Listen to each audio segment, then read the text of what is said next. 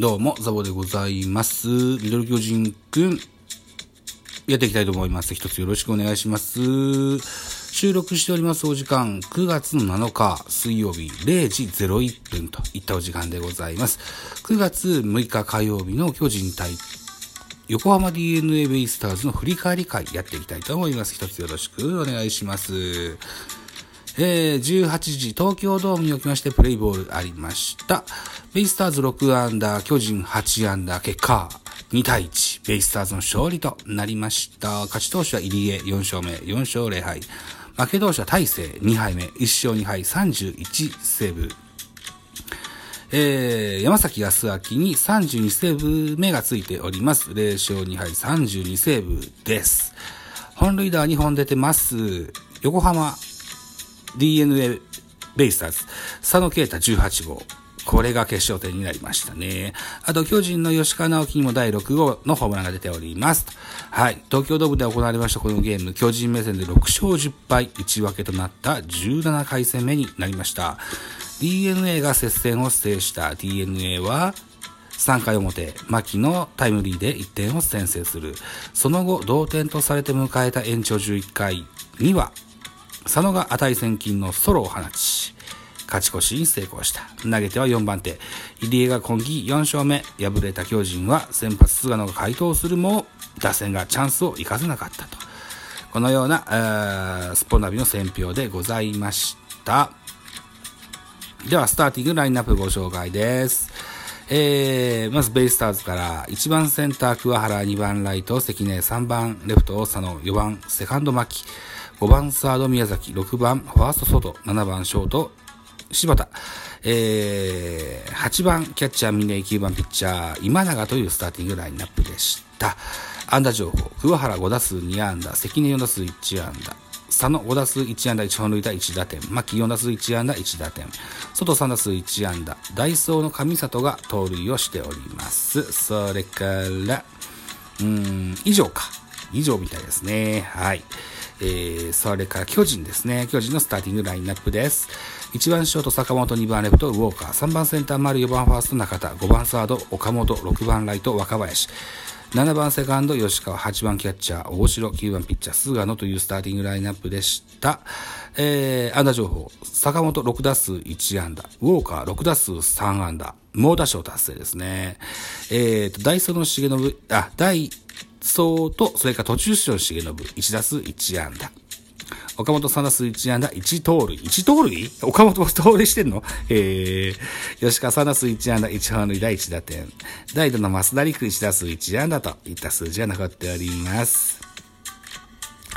はい、えー、ウォーカーね、猛打賞ですよ。これ1個いいのがあって、ショートの、えー、ベイスターズの柴田がですね、グラブをかすらせながらもですね、えー追いつけず、レフト前ヒットになったんですけども、その、えー打球処理をね、もたつく、うー佐野を見てですね、ウォーカー一気に三二塁まで進塁しましてね、ヘッドスライディングで二塁打にしてみせましたよ。これは胸がすくいいシーンでした。はい。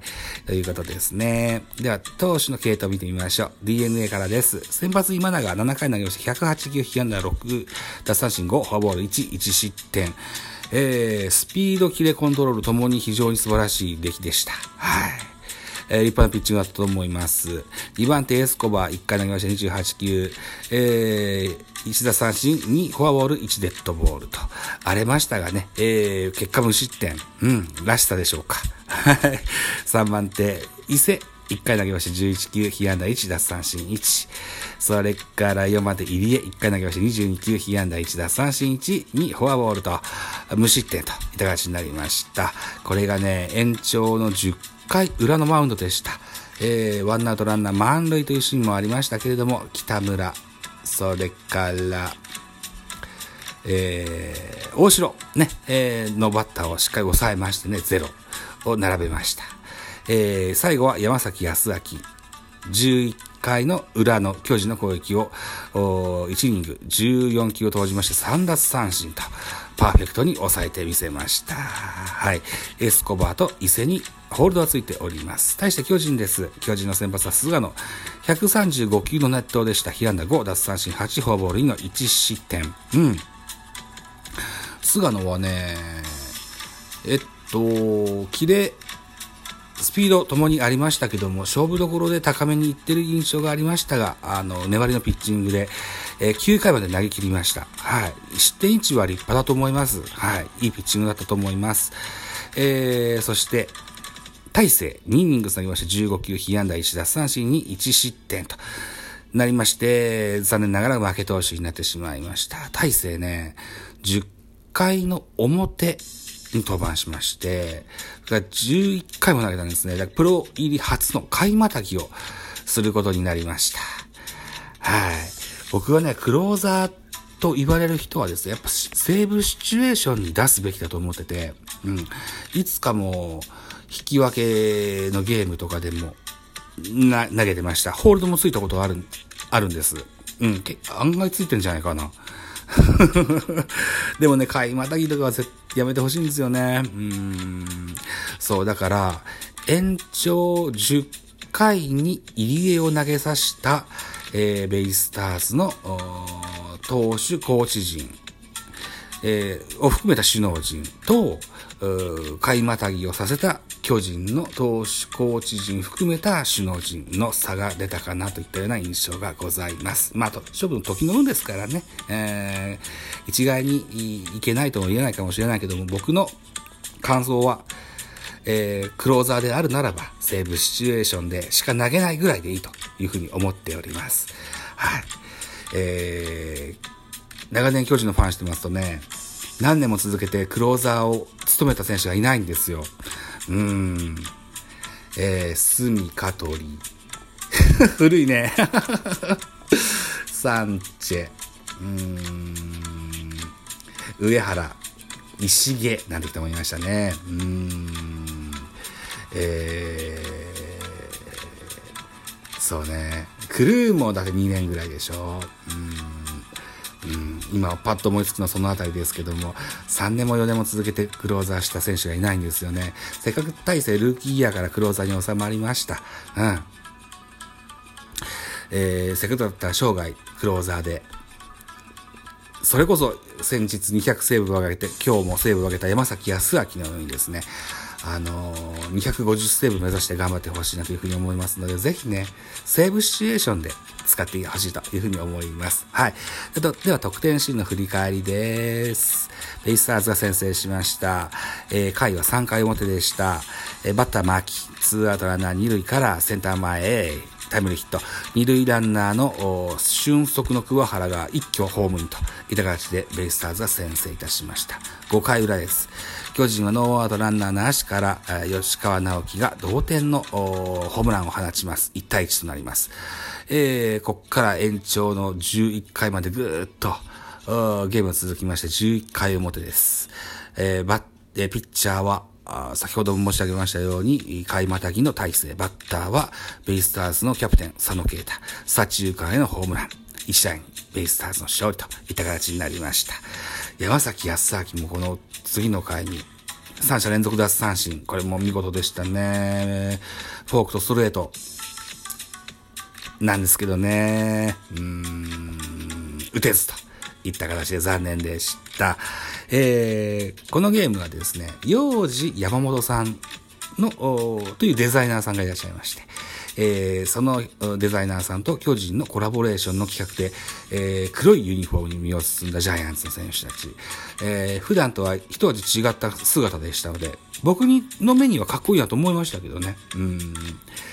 ダセえなっていう人も いるのは存じ上げてますが 僕はこれはかっこいいと思いますよ。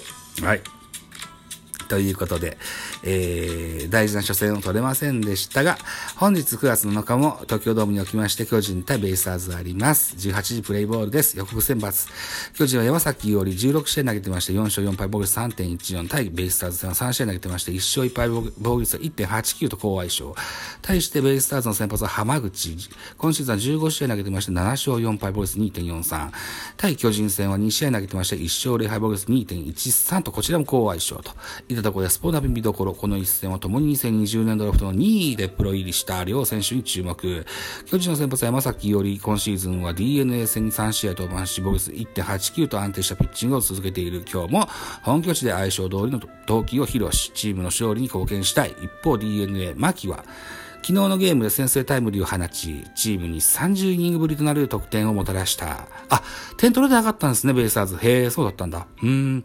この一戦でもチャンスで代打を放ち、中軸の役割を果たせるか、といったようなスポナビの見どころでございます。BS 日テレで放送されます。えー、本日も6時、7時ぐらいからライブができるんじゃないかと思います。ぜひ遊びに来てやってください。よろしくお願いします。9月6日は2本、ね、えー、30分30分を2本、前半と後半とでライブができました。多くの方が遊びに来てくださいましてありがとうございます。今日もお待ちしておりますよ。よろしくお願いします。ということで、えー、残りゲームを少なくなってきましたけれども、うん、ベイスターズのゲーム消化数が非常に少なくて非常にタイトなスケジュールです。えー、昨日9月6日から14日まで9連戦あるんですね。で、9月の15日1個お休みを挟んで、16日から25日までこの10連戦。うん。で、えっ、と、26日1回お休み挟んで、9月27から10月2日まで6連戦と、非常にタイトなスケジュールでベイスターズです。うん。